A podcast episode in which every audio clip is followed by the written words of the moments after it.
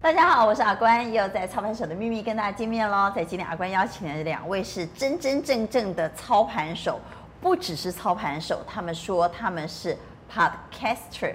哎，下面哇哥，下面叫 podcaster，我没听过哈、哦。可能阿关已经是 LKK 了，对北丢西呆啊，所以我们再等会来问问看到底什么叫 podcaster。好，邀请的两位，首先介绍的是廷浩，阿关姐好，观众朋友大家好。另外是比尔。哎、阿关姐好，各位观众朋友大家好。据说廷浩最厉害的是股市，哎，这个刚阿关姐称我们为操盘手，其实不是操盘手，我们就是一般散户而已啦。 那比尔呢？比尔是最厉害的我是职业的讲师，专业的讲师，的呃，负责的是负责的就是银行跟这个保险公司的教育训练。保险，保险，保险怎么保？对，最保险。 好，我们等会再来请教比尔。廷浩，你今年有做股票吗？有啊，三三四月啊，啊、啊有赚吗？有啊有啊，我我大概在呃二月底，大概我记得我记得是二月二月二二八的时候啊，啊基本上开始采取第第一次进场。那进场的原因很简单，股价净值比低于一点六啊。从历史上来看的话，台股是一个超高低好，超反高正你低期的进时场候了，。对对然后对，啊你买了是吧？我大概我基本上很简单，景气型投资就买零零五零，买一些全值股，买一些整体金融股啊，那哎全像这指样股也子。不是当场都有涨啊，除非你买到台积电，哎，我有买到台积电啊，买到联发科，哦，我没有买到联发科，但是零零五零里面有，哎，所以啊好了啊啊还，ETF 算是有就有这赚个，到还还算算是是有有赚赚到到了，对嗯啊，来，比尔呢不？比尔今年有做股票吗？我呃一样有做，但是我主要是在基金的部分比较多。好，那就来讲讲你基金怎么投资。你我今们年有的赚到钱吗？今年当然是有赚到钱。赚多少？呃，如果比例上的话，我们一定会比股票少很多，我们大概在十十二个百分点左右啊，但是稳定也很好，十二能够稳定，要是年年的有十二，那也不得了啊。对，哈不会每年年都这么过年呢、啊。 好，对那。你今年怎么做投资呢？你年刚的刚竟然帮我们整理了一些现在呃买基金的，特别是保险公司的基金，跟对过去已经不同了嘛啊。没错那你自己怎么做投资？好，譬如说啊，刚刚我们有谈到说，哎、我比较在乎的是这个投资组合配置，嗯所以包含所以你我买们了什么好，我跟各位报告一下，啊啊、在美股的基金的部分呢、啊我大概占了我的投资组合的百分之四十，什么样的美股基金啊？就是联博美国成长哈，这一档。那是属于成长型的对，是吧，它是一档成长型的这个股票型基金。然后呢，这档成长型股票基金呢、跟一般我们这个想象中的这个大盘呢、比较啊大的差别就是说，它重点放在这个 EPS 啊，成长率比较高的这些公司上。二零二零年这些公司大概它的啊 EPS 的成长率大概只有三个百分点左右啊，但是预估啊，这些公司在二零二一年可以到三十一个百分点的成长率。所以都哦是，当然主要都是一些科技股啊，包含像这 Amazon 啊，或者是这个我们刚才有讲特呃，他不会买特斯拉，但是特斯拉成长，因为他他没买到特斯拉，那就弱他了。啊还没赚到，因为这特斯拉其实在财报上它并不是不一很家好真正获利的一家公司。啊，所以它是一些呃 Amazon 在啊财报上明确微软啊已经有成长的对公司。对对，那刚刚这个部分大概平浩占说可能会回答，占40%那你要赎回吗？所以我呃我会做另外一个部分的资产配置，像刚刚的廷浩所提到这个债券的部位，所以你有买债券吗？我们有大概一样在四成的部位会放在债券市场。那你买了么？什么债券？呃，它这个产品叫做杠铃式的操作，资产配置的一种方式。投资人保持双重态度，一边采取极端保守做法，一边采取高风险做法。如此可以在事件发生时，不仅整体投资组合的波动性较低，也有一部分资产受到保护，包括跌幅较低、流动性较佳。而当市场回弹时，有一部分资产能抓住上涨契机，不会被嘎空手。它有一半是高收益债等级的债券，哦另外有一一些债不就垃圾债券吗？对对对对对，那哪一天突然破产了怎么 办？是一回事啊，这是这个是一个可能这性叫啊。杠铃操作啊另外一边，他就会做很保守的投资几家美国政府公债，哦，所以你买的债券里头很极端哦，对就是它的组合是有高风险的，但是它也做了极保守的投资，没。错，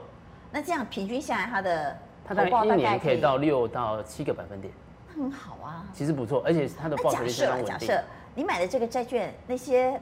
垃圾级的还叫什么？嗯哦，那很恐怖哦。对对对，如果它倒闭了，那会影响到整个债券的收益嘛？当然有可能，所以我们就是要做那这它的个那投个资标的要做一那些个什分么散，杠铃的比重，你知道吗？呃，五十五十，哦，所以它一半做高风险，一半做极保守。对，那你们有没有去看过过去的历史经验？有像这样的债券基金，它有挺过金融海啸，没它有挺过欧债风暴吗？两千零八年的金融海啸，类似像这种产品，啊它的它跌挺幅得啊过吗会比一般的高收益债少非常非常多，它大概只有跌了十五个百分点到二十十五啊个个百分还点可。以接受啊。没错，就是像这种产品，你会抱得住啦，应该这样讲。然后平常的时候，你也会得到一个很好的收益。好，那既然他讲到债券，就来讲讲债券。嗯啊，我们我们其实刚才比尔讲到了哦，那刚才阿关阿关姐问一个问题哦，就是说，如果这个时候我把这个美国的投资的基金赎回啊，现在遇到一个最大的一个问题，就是赎回你千万不能换回台币哦。为什么？ 因为美元贬值贬那么凶，贬到九十二了，所以美元指数贬到这么凶的一个幅度来看的话、哦，我个人就建议哦，你现在把你拥有的美元啊换回台币，实在汇损上啊实在是亏损太多了，所以你就算赎回了，你也不能换成换回台币啊、哦，这是第一点。那第二点呢、如果从债券的一个角度那来我看，现在可以买美元吗？从技术角度来看哦啊，美元指数其实这张图哦，到现在已经来到破九十三了哦，也就是说，美元目前贬值的幅度啊，从技术角度来看的话，是一路贬下去的，哦完全没有止稳的迹象。所以你说可不可以承接美元啊？我个人来看哦，其实它已经要逼近历史的低点，也就是说哦，相较在八十块的时候才会开始进行一个落底的动作哦。但是我们从美元的一个角度，基本上也可以看得很清楚一点了，就是说美元指数之所以持续走低，简单来讲，美元的持续贬值啊，其实也就代表着这种货币宽松的效果、啊、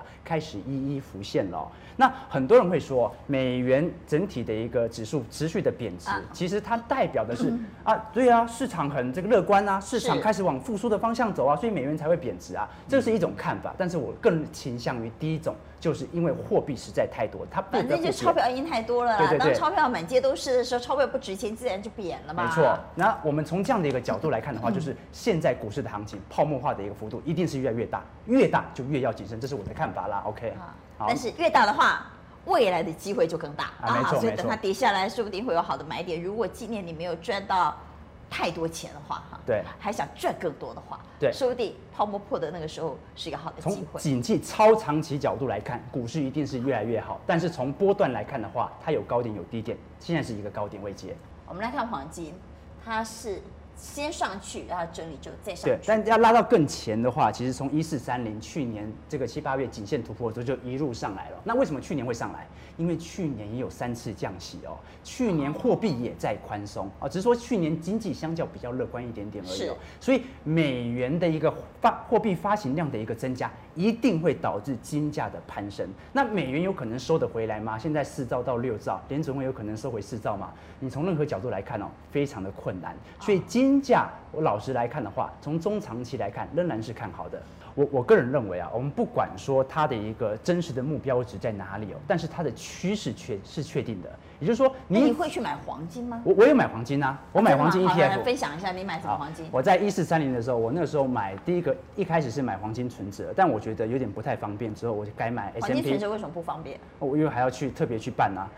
我就觉得不方便那。还有收手续费吗？有有有，但是我后来就改买 S M P 黄金 ETF，那我发现保管费其实也蛮高的，哎、可是问题是什么？问题是哦所黄以金黄上金的存折有手续费，对然后 ETF 呢有保管费，对对，具那有你就低去买的。金条回家 呀。哎这个金而且条下面看不你要涨变对不现的时候，对也还是会有变现的流动性的问题啊。麻烦啦，麻烦啦，重点就是麻烦啦。我们在股票市场操作，其实就是强调一个资产配置哦、所以想说，哎、e t f 买一买，基本上那个能够当成一个配置就好。我主要配置黄金有一个很重要的原因哦、啊是因为我有美元保单。那美元如果它的持续贬值状况是可以预见的，我就清楚啊，我的汇率会吃掉我不少的报酬，我一定要试着去分散我的风哦险。所以你说避险，对，所以黄金是主要是进行美元保单所以的你一个在避一险。四三零就买了。我在一四三零买一次，一六三零第二次的时候又买一次，那到最后一波进场是一九二零的时候，一九二零你还敢进我场？再买一批，再加码一批，到现在我基本上已经没人有家任是逢何，低摊平，你是逢高摊平啊！因为还是动能投资啊，动能投资越越涨越越对对，因动为能。我相信金价的一个未来的攀升趋势是可以预见的，因为美元的贬值，我是非常非常这个准确的看看衰美元的啦。那我看衰的美元之后，对于金价的配置当然就比较积极一点。来来来讲比尔不，过我想说哈、刚刚延续刚刚这个廷浩的这个题目啊，美元我倒是没有看得那么差啦哈、但黄金为什么价格涨这么高啊？我我的我的我们我做了一一集节目啊，专门在谈黄金啊真的那吗主来要谈的黄问金题啊，主要问题我会觉得说，其实现在呢，它的这个啊黄金这个价格涨到这里哈、哦是还是跟资资金有关，但是资金是在几个不同的资产里面在做轮动的。所以我们曾经会看到说，这个这个有时候房地产会突然大涨，有时候黄金，啊有时候原物料，有时候是股票，有时候是债券。所以我只认为嗯它会说轮流现在对现在在流行什么现在它只是资金轮动到黄金这个市场。那当然很多人会认为说，黄金它是一个安全的、实质的硬资产，因为它可以啊抱在手上嘛对，像你买金条回家。可是不要，我们也我不没要有买，忘，我没有买啊，， 没有，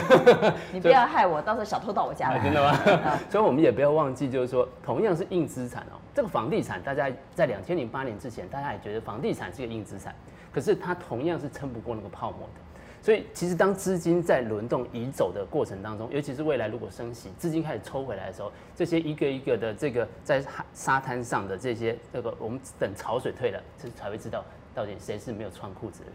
所以你有买黄金吗？我没有买黄金，所以你觉得黄金太高了？我觉得你对黄黄金其实对流行啊，就现在刚好在流行。 我觉得它当然啊是你比不较想跟流行，跟流行哦，对，因因为为所以他第一做个的是，你看他做的是美国高成长基金，他做的是债券债券，而然后且债券是做的是平衡型债券两边，的没错哦，所以你不买黄金的，我不买黄金，但是我那你自会己有，买保险吗？我当然有买保险，你但买我了什么保险？呃，我自己我们家一定要买的啊、对不对？ 我们家自己的保单是一定要买的。不是，你买了什么样的保险？比如人寿险啊、意外险还是什么？你买了什么保险？我做了两个，一个是这个寿险，一个是年金，啊，你做了寿险跟年金，对。那等我来年讲讲，等我来讲讲 OK，OK 哈，寿险跟年金，这个我也蛮有兴趣的哈。大概人年纪越来越大之后，就对寿险的需求比较高 了。好，来讲讲你在呃广播里头经常会分享一些投资观念，对不对？对对哈对。所以我们来谈谈你的投资观念，因为我看到呃你谈到了一个观念，是我过去比较少听到人家讲的，所以我嗯觉得蛮有意思。你说别当储物王，改当资产王，这是没什么错意思？，储物狂的意思啊，其实举例来说，我们现在以前我们的老一辈啊，会包含我们的爸爸妈妈，都叫我们有钱就要存起来，啊。你要有就是家，你只要有有钱下来，那就要把它存下来。所以年轻人不储蓄的、啊，但是也不是说不储蓄的问题，而是说我把钱存在家里啊，就好像我们在疫情的期间，大家去堆卫生纸，有什么样子的效益吗？可能就只有觉得自己安心而已，对安不对心？安心，没对，错就安心啊。，对，那现金的概念其实就让你除了安安心啊心以外，但是你没有其他的用处。那这种感觉其实就跟储物狂里堆很多卫生纸在家里其实是一样的，但是它的效益其实很低。啊那回应刚刚我们谈到这个资金的这个问题啊，为什么要你这个变成资产王？是因为你开始要手上去真正握一些除了现金以外的真实的资产。那这些资产包含你变成一家公司的股东，譬如说你就如果你变成一家公司的股东，你买了啊它的股票，你就拥有了这家公司的一部分。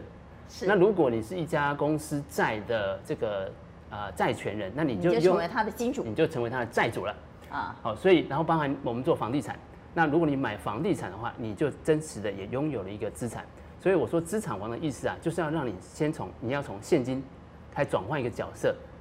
或变所成以一你个不真正鼓励大握有家身上留那么多现金。那你建议，呃，资产在你的资产配置里头，现金应该配置多少？啊，其实我们针对一个呃，因为我们主要服务的客户都是高资产客户啦，但是其实中就是刚刚开始要资产要成长的客户，其实也是也可以相用同这个概冰念。山模型吗？没错好，我们来看一下冰山模型，很很特别来。没错，冰包山含我模们型为什么叫冰山模型？诶，因为啊，其实我们说上面在冰山的海面之上的这两个资产，就是第一个是现金资产，第二个是股票或股票型基金。这种产品的特征就是呢，万一市场遇到比较大的风险的时候，这些在冰山底以上的这些啊、这个水面以上的这些资产，很容易受市场的影响，它会被消失的。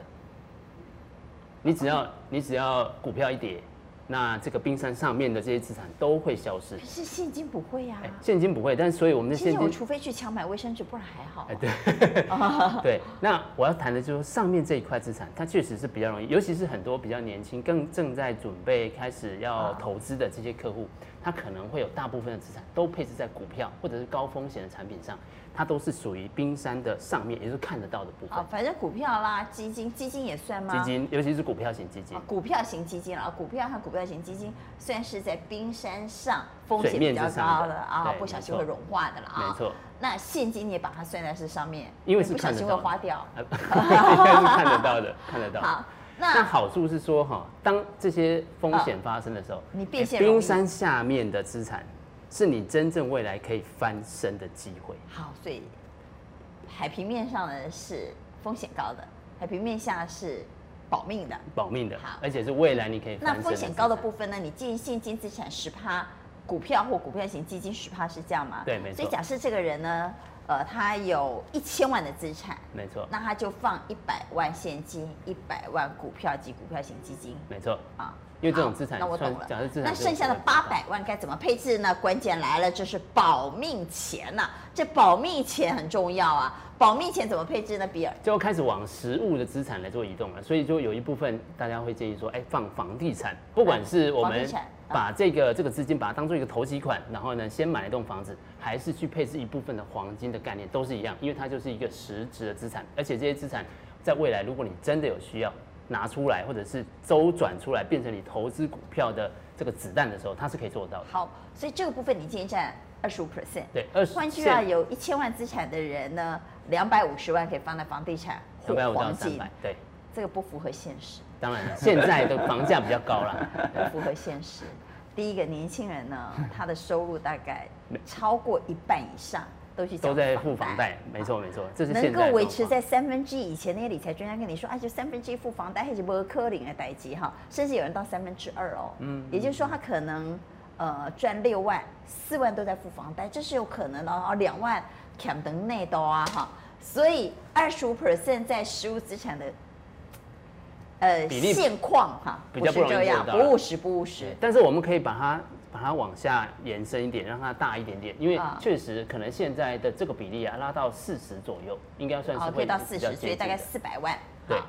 然后那接着就是一个时间杠杆型的这种资产，跟保这个所谓的风险杠杆型的产品啊，好，那你刚刚说你有买年金，对不对？对对所以对年金就是在这个位置，是吧？对，年金就啊在这个那位置如果以理想的配置，应该是四十 percent。但假设房地产已经用了四十 percent 了，那这个就要降低了。没错没错啊，这个可能就是就二十。两边大概就剩十五十五啊，好，然或后十五、十五或二十。对。二十五哈，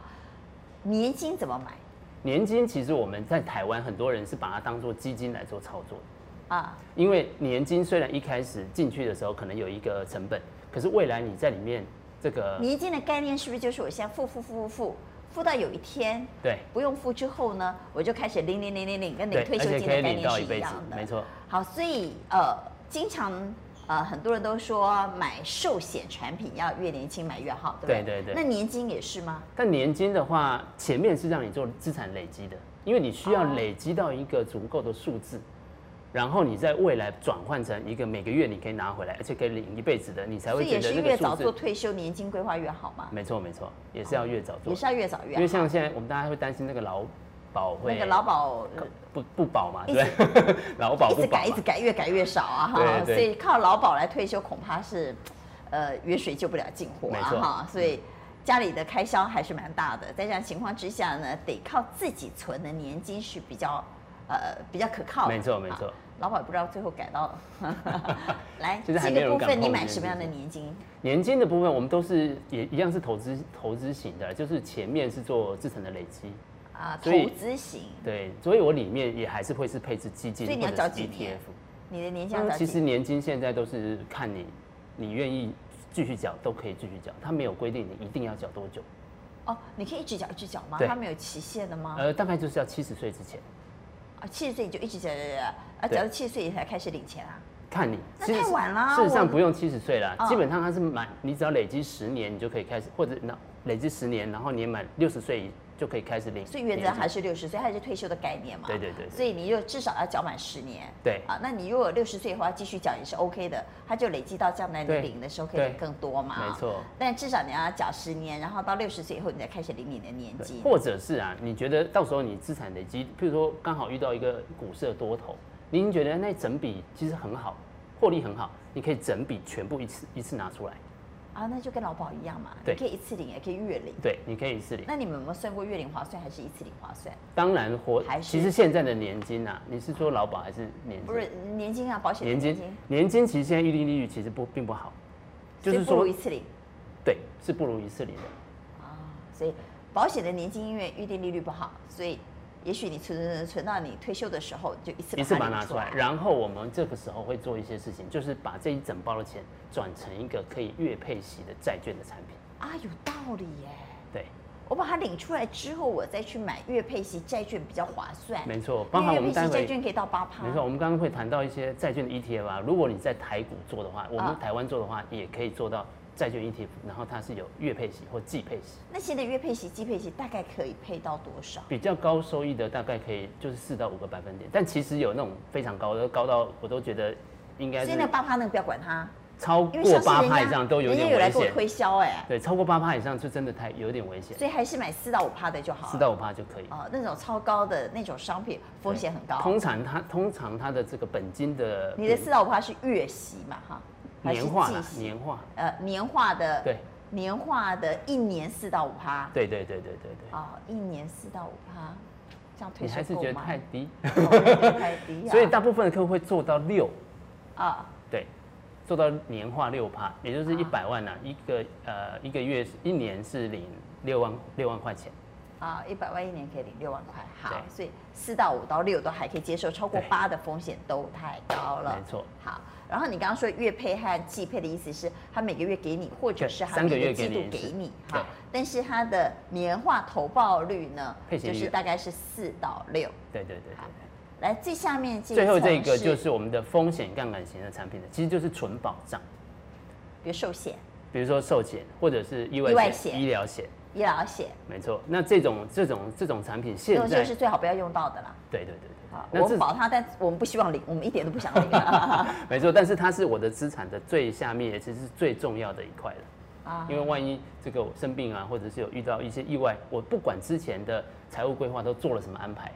你只要一生病，只要一出意外，那全部的规划都要重来了。啊，好，所以你在冰山模型里头已经告诉我们怎么样做资产配置，同时你也分享了你自己做的资产配置了没哈错没。错你也买了年金，然后也买了一些寿意外险然后有还医疗外险对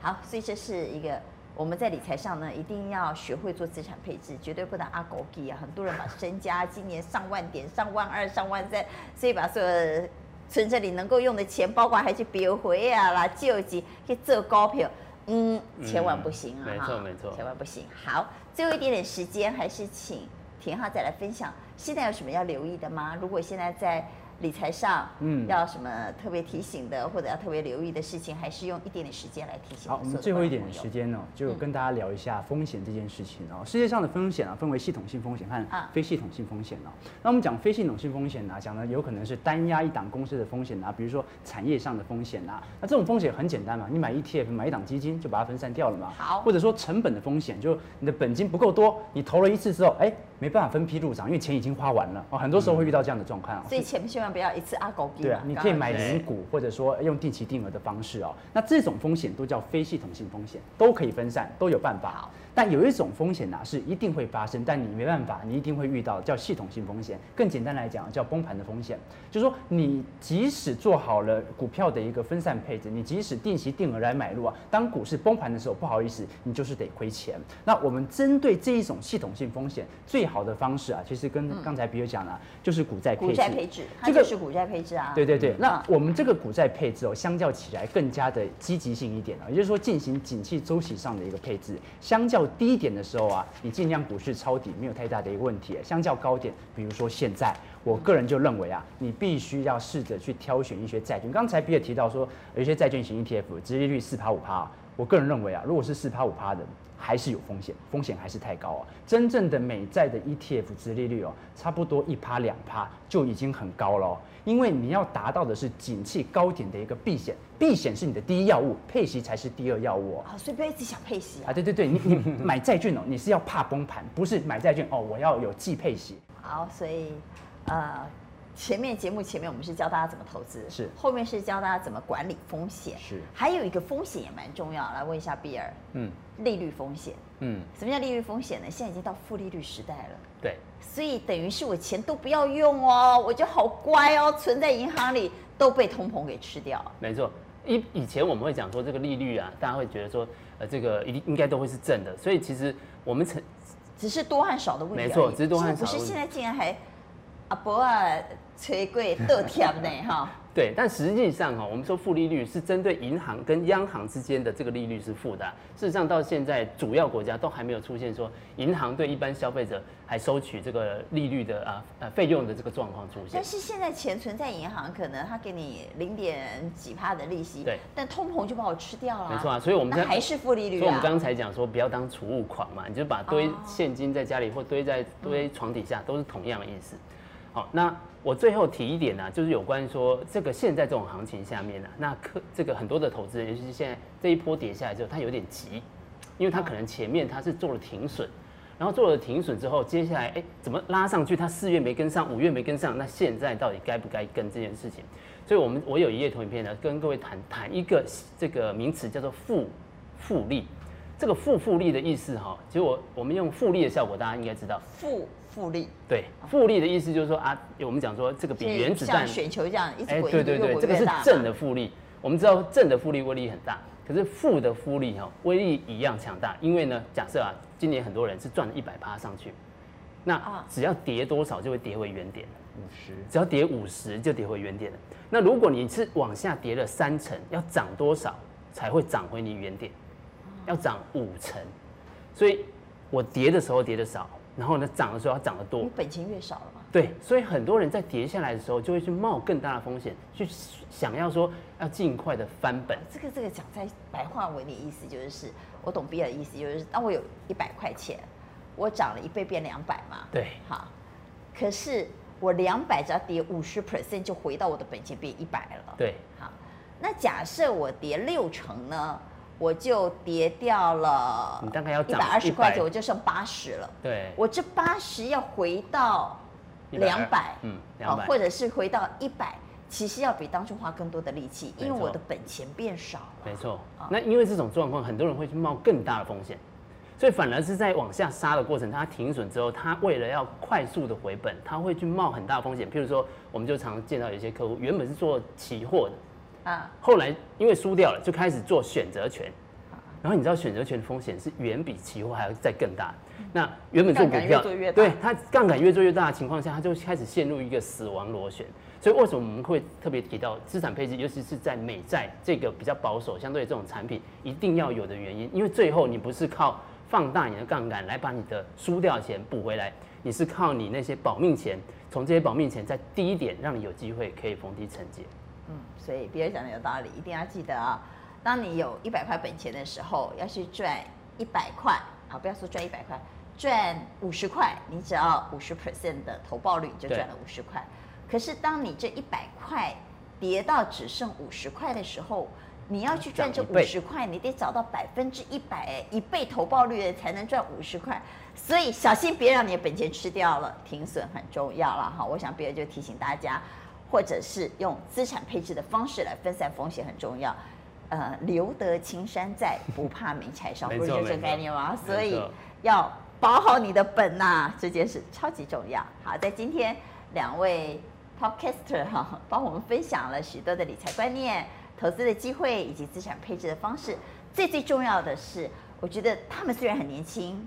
我想你们没有看过大崩盘吧？有啊，有啊，你有啊？今年不就算大崩盘我我我吗？没有这很哪算大崩盘、啊？我没有你很看过年轻你没看过那个郭婉容时代那种啊啊，？但是我不我们见识过两千年的。哦好对，所以我们要提醒很多年轻才刚到市场，或者这几年刚到市场，你没有看过大崩盘，你不知道那种恐怖啊，所以永远要把风险摆在最前头。最最重要的是，还是我刚刚说的那句话：“留得青山在，不怕没柴烧。”好，谢谢廷浩，也谢谢比尔，谢谢谢谢对。